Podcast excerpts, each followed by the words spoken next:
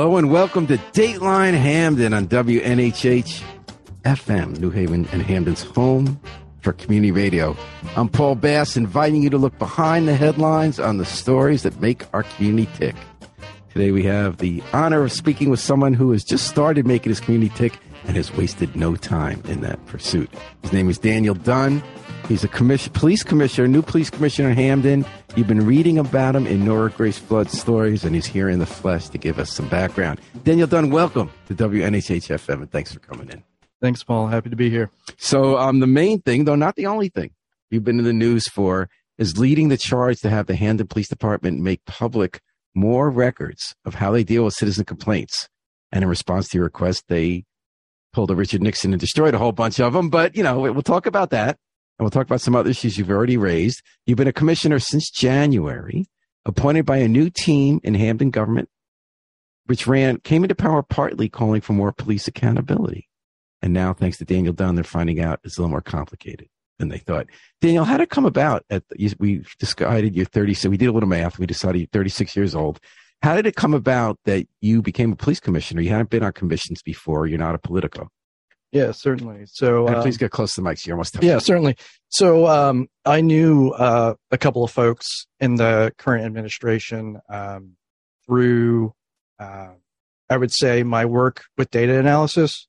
So I run a website, opengovernment.io. Oh, what, um, what is that?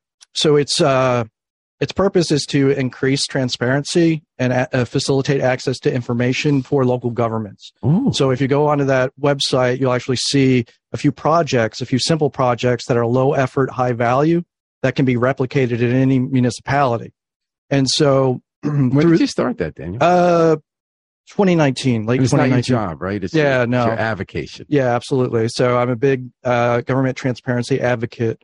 Now um, that's hilarious. Just to step back for a second, because I don't live in Hamden. So this new administration comes in and said, we're going to kick out the old folks. We're going to make government transparent, and we're going to pick someone who's all over transparency. And now they're saying, uh-oh, uh, that doesn't mean what we thought it meant, right? Right, right. It's it, transparency is more than just words, right? So materially thinking about it, right? What does transparency look like? And it means, you know, access to information. And there's kind of different levels of that, right? Uh, so you have legally complying with a FOIA request, which is kind of the minimum bar. FOIA means Freedom of Information Act, and Connecticut's got a good one. Yes, they formed it as part of the post Watergate reforms, and we love it. Our journalists, we love the Connecticut's FOIA. Yeah, it's fantastic, and it's uh, been upheld in the Connecticut Supreme Court, you know, several times. Um, basically stating, you know, if there's a public interest in these records, they should be released. Except are you familiar with the Rowland case? Uh, the Perkins case, I think, is the one I, I was John, about specific to. John Rowland was running for governor, and his best buddy was the police chief of a town. And when it released the police record of when he had abused his ex-wife, and the reason the the police chief gave, who was a fundraiser for the Rowland campaign, who was running for governor, was that it's an ongoing investigation, even though there was no evidence there was any investigation taking place. It was years old. And with that mere word, I've actually been up on this question with the FOIC, Freedom of Information Commission. They often defer to the police, which you sometimes have to, although, like, I've had an officer under oath say an investigation still ongoing from 20 years ago and couldn't name the last year in which he had spoken to someone. But if the police say ongoing, if they don't want to investigate something, the FOIC still lets them get away with weaseling out of releasing it. Just my little two cents for right. your open accountability project. And then he became governor, and the rest is history. Yeah. Uh, but anyway, so you started in 2019. You cared about accountability. Access to information is partly legal. What you have to do under FOIC. What else is it? Oh uh, well, it, it, looks like a couple of different things. So um, there is a certain opacity through bureaucracy. Um, mm-hmm. So these documents or these records are kind of hidden behind multiple levels of processes and bureaucrats. So if you want information about something, um, you have to request it and then wait and hope they give it to you. If they don't give it to you, then your only recourse is to file a complaint. And it takes a year. And it takes a year or more. Yeah. Um, and then even then, maybe you won't get it. But these are public records, right? And so you so, need a police commissioner or a journalist to shame them. Yeah, exactly. Yeah. Um, it, it, has to become political at that point because it's yeah. operationally deficient. Um, it's not what they said it was. It's not transparent. Is there a third category? Bureaucratic opacity. Um, well, I, I, I would say the positive turn of that would be open data, mm. um, and that would be by default publishing public information and making it available. And there's a lot of that now. Yes. You can go online and find a lot about real estate, and there are secrets hidden in real estate records that used to have to wait till stuff was filed and go page by page when something is open, if they could find the book. It's pretty cool. So Yeah. you're right. It's not all gloom and doom. Yeah, no, it's great. A lot of a lot of towns are using this too, and, and what they find not only is this useful for the public, it's useful internally as well because the workers also don't have access to this information necessarily. They're all siloed. So when you put this information out in one single repository, you have people like Public Works, Engineering Department, the police, fire, all being able to see these different metrics. They can analyze it. Um, managers can see, you know, performance indicators perhaps that they are couldn't there see. are there on the land records any um, examples of fines or violations posted against a landlord, for instance? Right, exactly. And and in fact, um, one of the some of the work that we did was on the property value assessments. We're able to map the tax assessments in Hamden and show whether there was an increase in the assessment or a decrease. And what the map showed was that by and large, the assessments that increased were almost all in southern Hamden, and the decreases were in northern Hamden. So there's a disparity in ge- ge- uh, there's a geographic and Well, I would demographic argue disparity. that's not necessarily bad if it's true, right? because they also can now sell their houses for more. Yeah, certainly. And those Northern Hamden at higher values, I'm betting before. I could be wrong, depending Right. where in Southern Hamden, whether it's New Hall or Spring Glen. I guess the question for me is then matching those up to a different data set, which is sale prices. Absolutely. One of the yeah. big issues in New Haven is that these build we're, we're saying that properties are worth a certain amount of money when we tax them, then they sell for millions more. Right. That's been a big issue. yeah, certainly. So this is great. So I would like you to work, at, if you don't mind, as a favor, when we're doing police commission, if you could move on to the real estate for us in uh, in Hamden and help us smoke out some of the Sure. and flippers. Okay, but but right now you're a police commissioner. It hasn't been that many months, but it's been very eventful. Yep. So how did it come about? You knew these people. Oh, let me ask you about OpenGovernment.io. What what specifically is going on with that these days? Yeah, certainly. So um, I'm working on publishing more information related to financial data. Um, uh, there's SeeClickFix, uh, which the town of Hamden uses, and there's actually a way to scrape all of that data um, and analyze it. So I'll be having a new uh, analysis, a new batch on service requests, and, And, that'll tell you where people are having the most and whether they get answered. You're you're relying on the town to tell you whether they responded, right? Because they say closed out or not. Right, and you, you can actually see when it was acknowledged or when it was closed, um, so you can get data on that. How are they doing with SeeClickFix? Are people using it a lot? Yeah, there, there's a lot of people that are using it, um, but there's kind of frequent flyers, right? So there's a couple of users who submit a lot of issues. Because there was a point in New Haven, I'd say maybe 10 years ago, when it really hit big. And every day people were holding up their phone. And when they were mad, they said, I'm going to see click fix this. And like they felt power. Yeah, And it was based on reality. They were going to do that and people were going to hear about it. It was going to be public. I th- I'm not sure people pay attention the same way they used to. I know what you're seeing in Hamden because that came later to Hamden. yeah, it's a great tool. I mean, because it, it's It is it's very tool. transparent too. Invented you- in New Haven, now used worldwide. yeah, yeah absolutely. Daniel Dunn, police commissioner, making good trouble in Hamden here on Dateline Hamden, WNHH FM. So let's walk people through this, what happened, transparency. You were named to the commission. You knew the people who were saying we want more accountable policing. You said, okay, I'll sign up. Had you been involved in Black Lives Matter protests? Yes. Okay. So was that part of the reason you got on? Yes, uh, for racial justice, um, for police accountability, for oversight. Um, I saw that in you know cities across America, you know, we, we don't have proper police oversight or police accountability. Well, police commission, is that an oversight committee? Yeah, absolutely. So it, it it explicitly states in our town charter, right, that uh, the commission is to provide oversight for the police with Mhm. regard to hiring and with regard to disciplinary issues. Mhm. Um, in practice, that hasn't really been done, and it's not being done now. And even if you submit a complaint uh, to Hamden right now, the police commission is not notified of the receipt of that complaint. And complaint. I think there's a more existential question here. A lot of people sit on police commissions, say we care a lot about our police. They work hard. They're in a lot of danger. Our job is to support them. Right. And a lot of time that's what you had. You know, they were always against the people who were raising questions about police. And they, for their side, said, you know, we, we care about our police force. We want to have a good police force. Our job is to make sure rules are followed, but more importantly, support our police. Was that a mistake? Is that kind of contrary to the mission of the, or are those not as mutually exclusive as they sound? I, I don't think that's mutually exclusive, but I also think that there are tons of other organizations that already do that. Um, the kind of the goal or the charge of the commission is explicitly to provide oversight and accountability for the police. This isn't a PR commission. We aren't sending out comms in praise. You know, our job is to uh, hire, fire, and discipline. Mm. Um, and if we aren't doing that, then we aren't doing our job. And in very many ways, our hands are tied. Why are your hands tied? Well, well, for one, uh, we don't even know about complaints as they come in. Mm-hmm. Um, for two, uh, I requested complaints um, with that FOIA request that we talked about, and I have yet to receive uh, over 33 of them, um, just historically.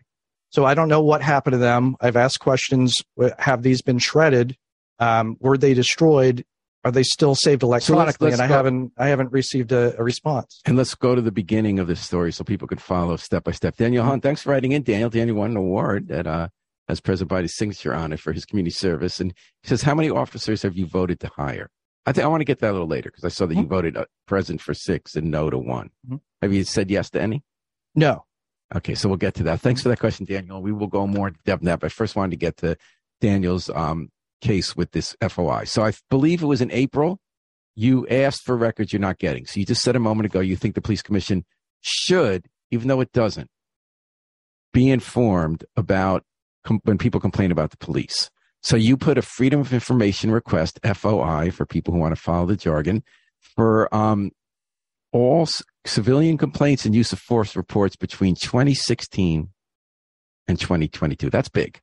I know that they say, "Oh my God, there's a lot of work here." So, what uh, what made you decide for that time frame, and what made you decide to do that as a commissioner? Yeah, certainly. So, uh, I realized that it really hadn't been done. If you check out the minutes um, of previous commissions, uh, you'll realize that it was, in essence, a rubber stamp for the police. Um, mm. They weren't providing oversight. They weren't providing accountability. They weren't investigating complaints or reviewing the complaints. Um, the town charter explicitly states upon written request, um, the commission shall hear these complaints. Mm. Um, so I requested them. Wow. I requested them in late February, so February 25th, and now it's been I think over 160 days, and I still have not received all. So what was it you asked? So you asked for six years right? over 160 days ago. Hmm. And how much did you get? Uh, well, first I got a list of the complaints, mm-hmm. uh, which is quite different than the complaints themselves. Um, so I at least knew that there were complaints that I wasn't receiving when they finally provided some of them. Um, so they provided about uh, half. Right. So how many were there? So uh, 63, 64. There, there might be more. That was just how many that they said were. And you've gotten about 30. Right. How does it look? What do you learn from these complaints? Um, from the ones I've received, uh, quite a bit, really. Um, certainly about the process itself, uh, the investigator investigatory process itself. Um, so there's a lot of different statuses that the complaint can be in, and one of those statuses is unsubstantiated. And unsubstantiated doesn't necessarily mean exonerated, right? Unsubstantiated could mean hey, we investigated this and we just don't have enough information to sustain this complaint. Doesn't mean that it didn't happen. Mm-hmm. Um, so when you think about how that process occurs, so it's the police investigating themselves. The police are, in essence, policing themselves, and the only oversight that we have is a five person volunteer police commission that has only really started doing its job at oversight in February or mm. trying to do its job in February. So, of those, were most of those 30 unsubstantiated? Was that what was marked? Were most exonerated? No, no, it's a it's a mix and match. Um, were, any, I, I would, were any found legit? Yeah, yeah. Uh, there was a few that were sustained, certainly. Um, How many? So, sustained, exonerated, or unsubstantiated? Those are the three and I, I, believe there was one other, and I think it's an unofficial status, which is counseling, um, which I don't think um, matches exactly with uh, post standards. Do you have a ballpark? How many were um, were uh, were unsubstantiated? No, I, would have to. I'd have to. But more than the others, or about the same. Uh, I would say about about half.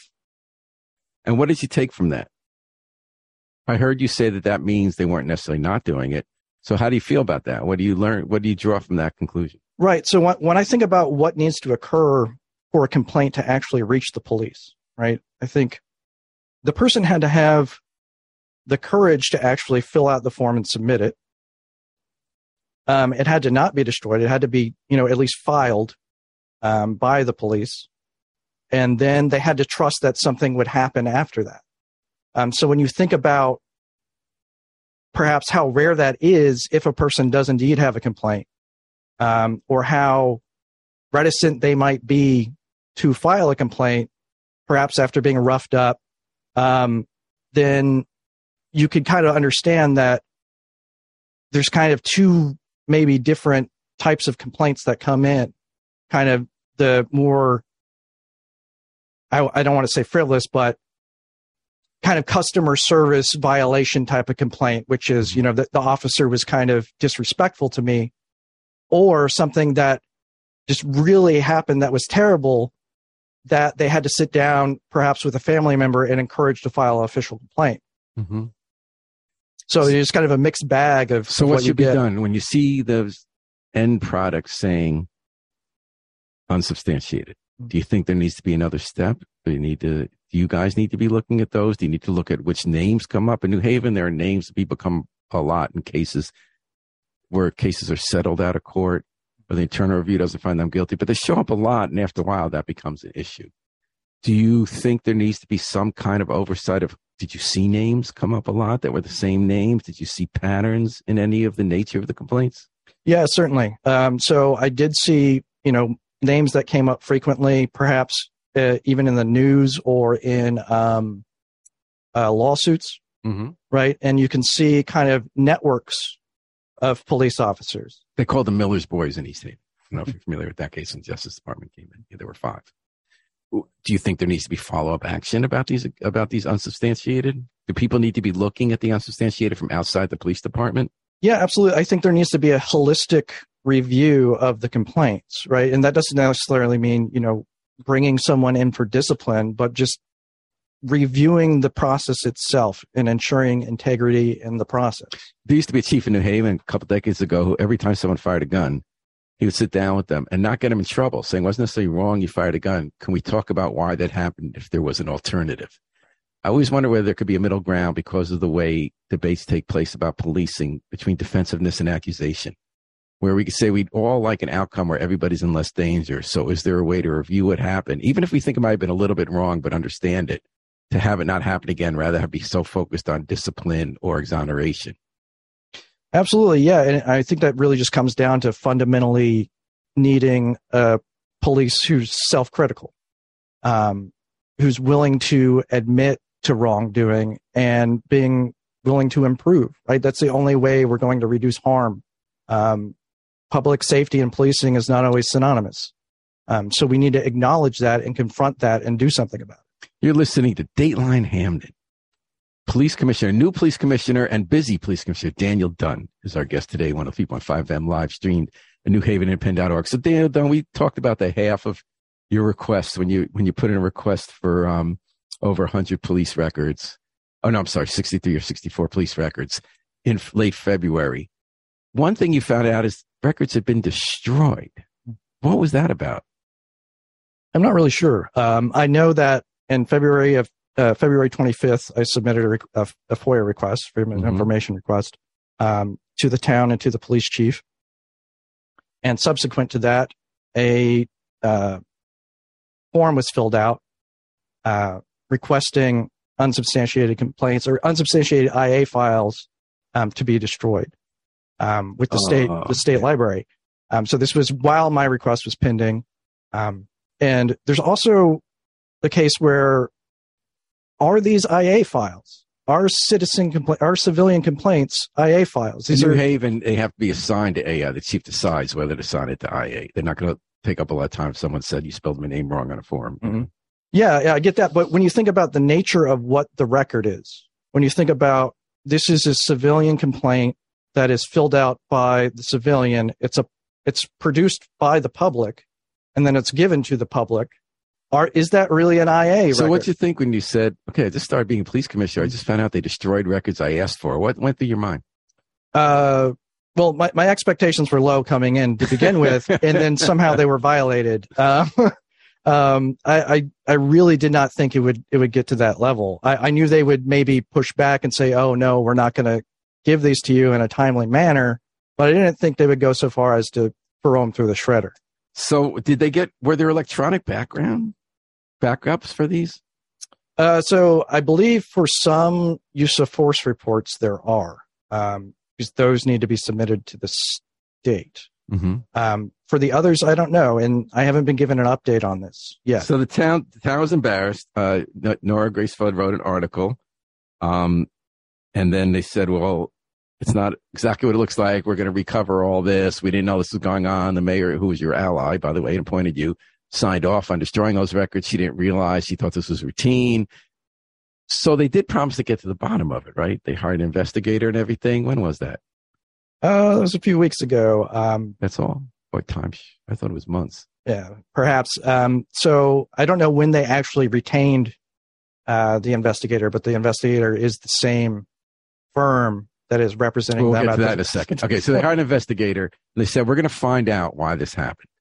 So the two big questions, if I'm not mistaken, is why they shred stuff. Right. So I think it's kind of obvious, but anyway, probably good to investigate. But also, if there's a backup, it would seem to me everything would have a backup. No, would civilian complaints be scanned? Uh, you, well, a lot of stuff in Hamden is not scanned. I, I think people Mm. assume or presume that everything is digital, but we are still handwriting so many things. Um, and it's causing inefficiencies. It's causing issues with records retention. Um, it's just not, it's not an efficient way to do business. So were some of these records not scanned? Yeah. You sure? uh, I'm, yes. How so, you find that out? uh, well, I was told that there's at least one that was on a ex police chief's computer. And that was the only place So that, that was was scanned then, if it was on a computer. Yeah, I guess so. So, was so there anything though that wasn't scanned? I mean, why haven't they gotten you? It's been it's been months since you filed. Why is it that you still haven't gotten thirty something? That's a good question. I don't know. Wow. So, okay. So then there's, so then meanwhile, so you filed a complaint Hmm. to the Freedom of Information Commission, that great body that unfortunately has a lot of work. So that takes a year to get there. Hmm. Um, have you had a hearing yet? No, When no, we have that? a docket number. Uh, the hearing is not scheduled yet. Wow. Yeah. they went, once I actually was taking a leave from my job and this mayor tried to try to make, make me go to FIC, something we needed. And I was on leave and I made a point during my leave to go to Hartford so they'd have to lose, you know, because I hate that when they do that. Yeah. yeah. Um, so they, uh, you still don't know, you still haven't gotten a claim, but has the, who's representing the town in that? So you're against the town. You're against the people who appointed you for, on this matter before the FOIC who's representing. Why don't they just say they can decide not to fight it at the FOIC? They could just say they're right. We're going to provide everything. Why is it going to a hearing? Yeah, that's a good question. Um, so, first of all, I want to get to the bottom of why they were destroyed, right? And perhaps we can suss that out at the hearing. Um, but also, I still haven't received the records. So until Mm. that happens, you know, that we're going to have an open case. Um, So, um, so what did you? Uh, who do you have a lawyer or? yeah, so I'm being represented pro bono by uh, J.R. Sastry. Yeah, he's Mhm. a great transparency. Who's representing the town? Uh, I forget the name of the firm, but it's uh, they were recommended by CIRMA or Kerma. And what's Kerma? Uh, I forget what the acronym is, but it's basically the town's insurance company. And so is that? So I thought it was the same people representing them in our FOI commission as we're doing the investigation of what went wrong. Am I right or wrong? That's correct. And who is that? Uh, it's a two name firm. I, I forget. Milford, right? yeah, Okay. yeah, exactly. Um, so what was the how did you feel about the fact on the one hand the town said okay daniel we're hiring someone to investigate this and then they, you found out that they also hired the same firm to oppose you up at hartford in your effort to get records well, I, I was pretty upset because I was told that there would be an independent investigation, and an independent investigation isn't one where the same firm representing you and trying to mitigate your risk is doing kind of the discovery or fact finding work for you regarding possible unlawful destruction of records. so how does it feel that you were appointed by a reform team and within months you're predictably at odds with the reform team. But how does that feel personally? Do you guys still go out and have beers? I mean, what's the deal? it's enormously disappointing. Um, I don't really understand it. Um, I know that this mayor was out in the streets protesting mm-hmm. um, for police reform, and we are still seeing the same sort of systems and material outcomes that we had during the previous administration. Have you been able to talk to her about that? She pointed you. Yeah. So, I, I mean, we, we actually, during our last regular commission meeting, we invited the mayor. Mm-hmm. Um, was told that she would be there and she did not show up. Okay. Okay. So, Danny, what do you draw from all this?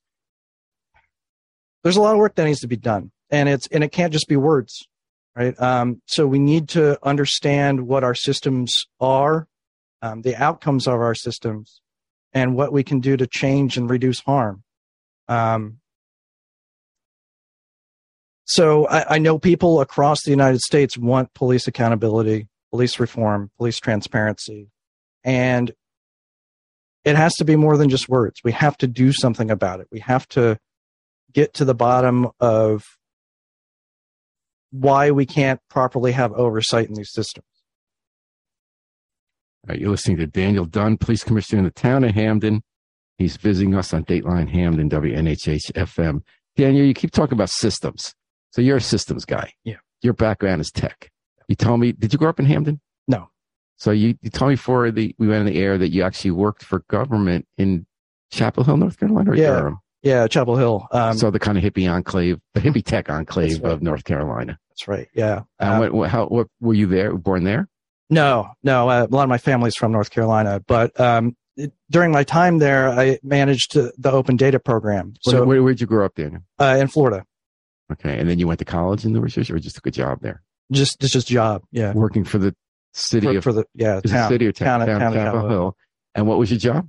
Uh, I was the open data project manager and oh, a business cool. analyst. Yeah, and they cared about that. Yeah, yeah. So um, there there was issues with that as well, right? Um, so it was a, a, newer program that we were just launching, and uh, they, when, when was this? This was in 2016. Mm-hmm. And so you can see kind of like the different stages or different maturities of municipalities now with regard to transparency, with regard to open data. Transparency is hard. Yeah. It always sounds good to you getting looked at. We're humans, right? We yeah. we like to have our clothes on and not be mm-hmm. So what? Uh, so what happened in North Carolina? They hired you. Say, hey, Daniel, come on in and make us transparent. And then did you have another fight there? Or? No, no. I mean, uh, so they they were reticent to publish certain data, um, and so we got a policy passed that says, you know, we will um, publish and make data open by default. And I think every town should do that. Uh, and what kind of data? So this is everything from um, uh, bus routes to uh, service requests to police data um, to arrests, um, real estate planning data, um, just fire data, you know, calls for service, just anything you can think of that would have a quantifiable metric or even survey data, sometimes even qualitative. And was your data. job there to get that stuff up on the web? Yeah. So we had an open data portal, but there are certain systems that you have too where you can actually automate in real time some of the data. So you don't you can like set it and forget it basically. You don't you don't have to someone enter the um, data from a uh, land record of filing a deed. You just have it automatically go there once it's scanned the first time, or if someone in the inspection unit cites someone for blight, that'll just go into the flow. Yep, exactly. It's a lot of work. It ain't easy. Yeah, I mean, you, but the the good thing is you set it up once. You kind of go slow to go fast. But what about when software upgrades? That's fine. You know, you just work that in your normal, um, you know, considerations for maintenance. So, how big did it get in Chapel Hill? Uh, we had hundreds of thousands of records, um, and uh, several several data sets, and it's it's great. We have a they they still have a lot of GIS data sets, and, and that's geographical information systems. Yes, and are people using it? Yeah, so the the cool thing uh, uh, there was they have a lot of civic, civic uh, hacktivist groups they're called, and they kind of look at the data and they can build apps around it and analyze the data, and you get people doing these this like essentially free work for the town just by making the That's data fun. available. But then right? you got to know what to use with the data. Yeah, exactly. How to use it. So yeah. I'll give you one of my bugaboos and see if you ran into this in Chapel Hill. One thing that pisses me off for ideological reasons, whenever I've FOI'd a bid, on a government contract. It's a private company. The private company convinces the town to leave off a lot of information about the company that's in the bid from public view on the grounds that it's proprietary. Like we can't compete against another company in general if they find out how much we pay for this, how we're going to go about doing that.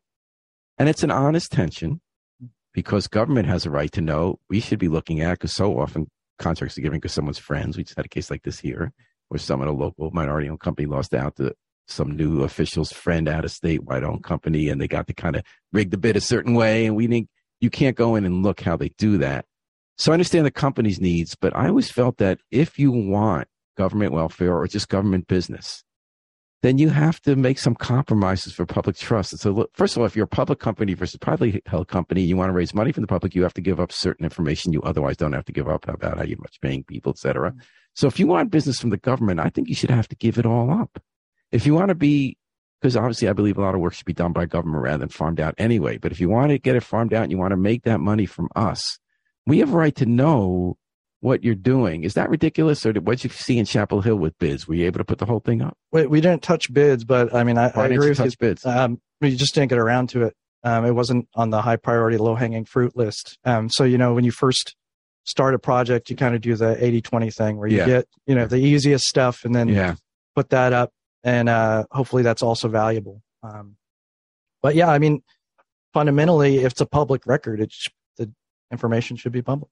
All right, we're talking about public information and police accountability with Daniel Dunn. So, what brought you to Hamden? Yeah, actually, uh, so my partner, um, she uh, is a librarian and got a job up here. So I where moved uh, at Yale. I knew Yale. I knew that word was going to come up. Okay, so you got I came up here for Yale, and what what are you doing for living up here? Uh, same thing. I'm doing systems design. Um, where do you do that? Uh, for a small company, ANI Solutions. They're based out of Atlanta, Georgia. Oh, so everything's remote. Yeah, yeah. Systems design. So that's kind of what you were bringing to this. Hmm. And yeah. uh, and so um, you had some other issues come up. Let me give you a critique from a retired cop about some of your work. I think it was inherent in some of Daniel Hunt's comment there. When, uh, when you were raising some of these questions, um, someone wrote in who's a retired cop. Anyone involved in protesting against police are never able to make impartial judgments involving police issues. It's an insane choice, and the officers in Hamden should watch out for her and the others who side with that view. That's you and Rhonda, I guess. Caldwell, one of the others. I don't want a police force made up of officers who have to look over their shoulder for the adversary in the police commission office.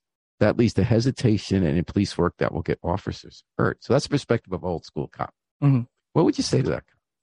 Uh, I'd say that's uh, misguided, certainly. Um, the charge of the police commission is to provide oversight and accountability the entire point, really. Um, so to say we should just continue being deferential or continue to look the other way or continue to support without investigating um, is patently absurd and against the charge of the commission itself. Is there a danger of taking an adversarial rather than an impartial seeming? I mean, I understand from this cop's view, any look is adversarial, and I disagree with that, officers. I don't think it's adversarial to say we should independently look at something. And I understand the police are so used to because the power of the union who got named to police commissions, they were used to never being monitored the way other people in other professions are, even those of us who don't have badges and guns and can kill people. But do you think he might have a point that sometimes it feels adversarial? That if people are marching against police and their commissions say, "Oh no, we got you know people who think we stink in charge of us, so we're not going to get a fair shake." Yeah, absolutely. I, I, can see how people can view it that way. Um, or is there something you guys can do to assuage that? Um, I, I, don't know what that would mean. Like, uh, you know, managing perceptions really isn't right. It's not up to you what somebody else thinks. But right. So, for instance, the um, some of the protests that the mayor was part of about when a hand police officer Devin Eaton shot um, this really horrible shooting these unarmed people, Paul Witherspoon and and uh, and um, Stephanie Washington in a car a few years ago the protest that came from the uh, police accountable movement in Hamden imme- demanded their immediate um, firing. Hmm. They prevented the police commission from meeting when it wasn't on the agenda, saying this is so important, we're going to yell and not let you meet unless you fire them immediately. And their argument was there's a due process. People have unions and labor rights. This is being invested by the state's attorney. We're doing an internal investigation. The person's on leave, but there's a process. Do you think the act those actions would give police officers a legitimate reason to think they're not getting a fair shake? Or did you agree that they should be immediately? They, they said this is so obvious. It was on video. This is so wrong. How can you not just fire the person? What did you think? Well, I mean, I certainly need to follow the process, but the process has to be a good one, right? Do you think it's a good process to have put someone on administrative duty, have them criminally investigated as well as internally investigated to make sure all the facts are in before they're fired? Yeah, certainly. I think every public employee has that right, and that's certainly consistent with the contract. Um, how that plays out, if justice is expeditious, is another story. So, what should have happened differently? How should the police commission and the police department handle that differently? Well, they certainly should have been able to review that, and the the process for discipline should have been expeditious, right? Get the facts as soon as possible, get it in front of the commission, get it through the process, give the accused a fair shake, and follow what it says. I mean, so, so much of what we're asking for on the commission is just do what is already written down right. in the charter. We are not asking, we are not even asking for mild reforms. We're just asking to follow the actual process. And there's been such a normalization of deviance mm. in our processes that they're essentially broken and that there is no oversight. Wow, that's a great uh, quote there. Okay, so Daniel Dunn, there's a new police chief search going on. How are you feeling about that search? Okay, pick it. What do you want to see, and how do you want to see it done? Yeah, so um, I'm I'm a little disappointed that n- no members of the com- uh, police commission are on that. Um, I think that would have been useful and, and certainly expand why that, that no, search. Is, no, is, that because they're going to have to vote on it later? Uh, I'm not. I'm not sure in the certain the reasons why um, we were excluded, but certainly there should be a, a broader group of people on that search committee. Um, and you know, we we need a chief that's willing to look into these processes that we've talked about today and change them or take them seriously. Do you think it would be helpful to have someone who would institute regular reviews of use of force, not as a disciplinary process, but as a review process? Absolutely. And that, you know, that, that should be, that should be being done anyway. There's so many times on these use of force reports um, where the notes are just complies with policy, but there's no learning that appears to be happening based on the forms. Um, there's no critical analysis of this use of force or and, I can I can understand the hesitancy because then it might lead to discipline, mm-hmm. right? And if your if your goal is to protect your officers, right, then you don't want to get to that point where you're being even slightly self-critical. And um, Daniel Hunt's question was to his point. So the department is short-staffed, at least according to the department. Mm. They have a lot of vacancies. They had six new cops coming on. You voted five. You voted abstention. You didn't say yes or no, and you said no to one person, Bridgeport. Why did you uh, make those decisions? Uh, yeah, certainly. So for the uh, candidates I voted no on, I found reasons that were disqualifying to hire them. Um, for the abstentions, I felt I didn't have enough information to vote either way. Um, and I'm, and I, I believe we we voted no to hiring one person, and they did not get hired. Um, and and this this process is also kind of unusual because the officer in Bridgeport who was recently hired, the commission voted no on the first go around. So it's it's unusual that they would get two bites of the apple, so to speak, with the same commission, uh, unless new information is provided that would profoundly change our minds. Daniel Hunt says the police commission should not be on a police search committee. Give people from the community opportunity to be on it. We have a voice too. Are you saying either or? Yeah, yeah, I uh, absolutely. Yeah. So I think we just need more members on that chief search committee. Uh, we need more members of diverse backgrounds, um, members who are um, critical of the police. I think that's that's what we're missing in all of these systems is just a critical analysis of what's going on. Is the Hamden Police Commission like the New Haven Commission also the Traffic Commission? Yes. How, how did that happen? I think it's a kind of a wonky state. Um, like we say, last will and testament is like combining Scottish and British, English, uh, Right, and- and- kind of. And it's a lot of work, you know, being on these two and Why and do they combine it? Because policing involves oversight. it involves some rules? enforcement. But traffic commission has to do with design of roads, right? Absolutely. Yeah. There's a lot of traffic solutions that are design and engineering problems. And, and to the town's credit, um, the new, uh, head of the LTA is, What's LTA? uh, the traffic authority, right? Mhm. Um, so that is, uh, the town engineer now. Um, so the chief provides backup regarding enforcement issues, Mhm. but the engineer is now kind of at the forefront of these traffic issues. So So, it's but it's the thing. same commission. Right.